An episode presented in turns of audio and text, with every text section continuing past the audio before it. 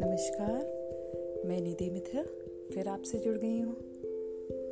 आज मैं बात करूँगी हमारे कर्मों के फल की।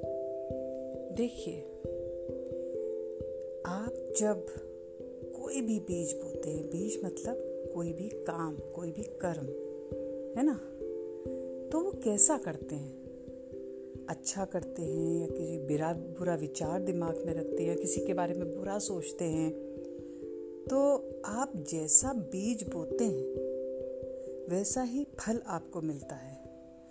और जैसे आप अच्छा काम कर रहे हो अच्छा कार्य करते हो अच्छा सोच रखते हो और आपने बीज बोया, है ना? तो उसका, उसको आप किस तरह सींचते हो?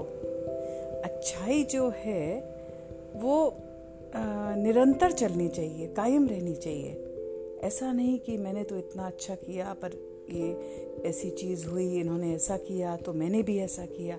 तो अच्छाई निरंतर अच्छाई ही रहनी चाहिए, क्योंकि जब, नहीं तो पेड़ सूख जाएगा, है ना? बीज तो आपने बो दिया, पर पेड़ सूख जाएगा। और आपको ये तय करना है कि आपको जब आप बीज बोते हो अच्छाई का तो उसका अच्छे से उसमें पानी डालते हो, खाद डालते हो, और उसके बाद जब पेड़ बड़ा हो जाता है तो आपको ये देखना है कि आपने बबूल का पेड़ लगाया या ऐसा पेड़ जिसमें बहुत फल आते हैं और बहुत घनी छाया होती है। तो ये आपके ऊपर है कि आप किस तरह का बीज बोते हैं।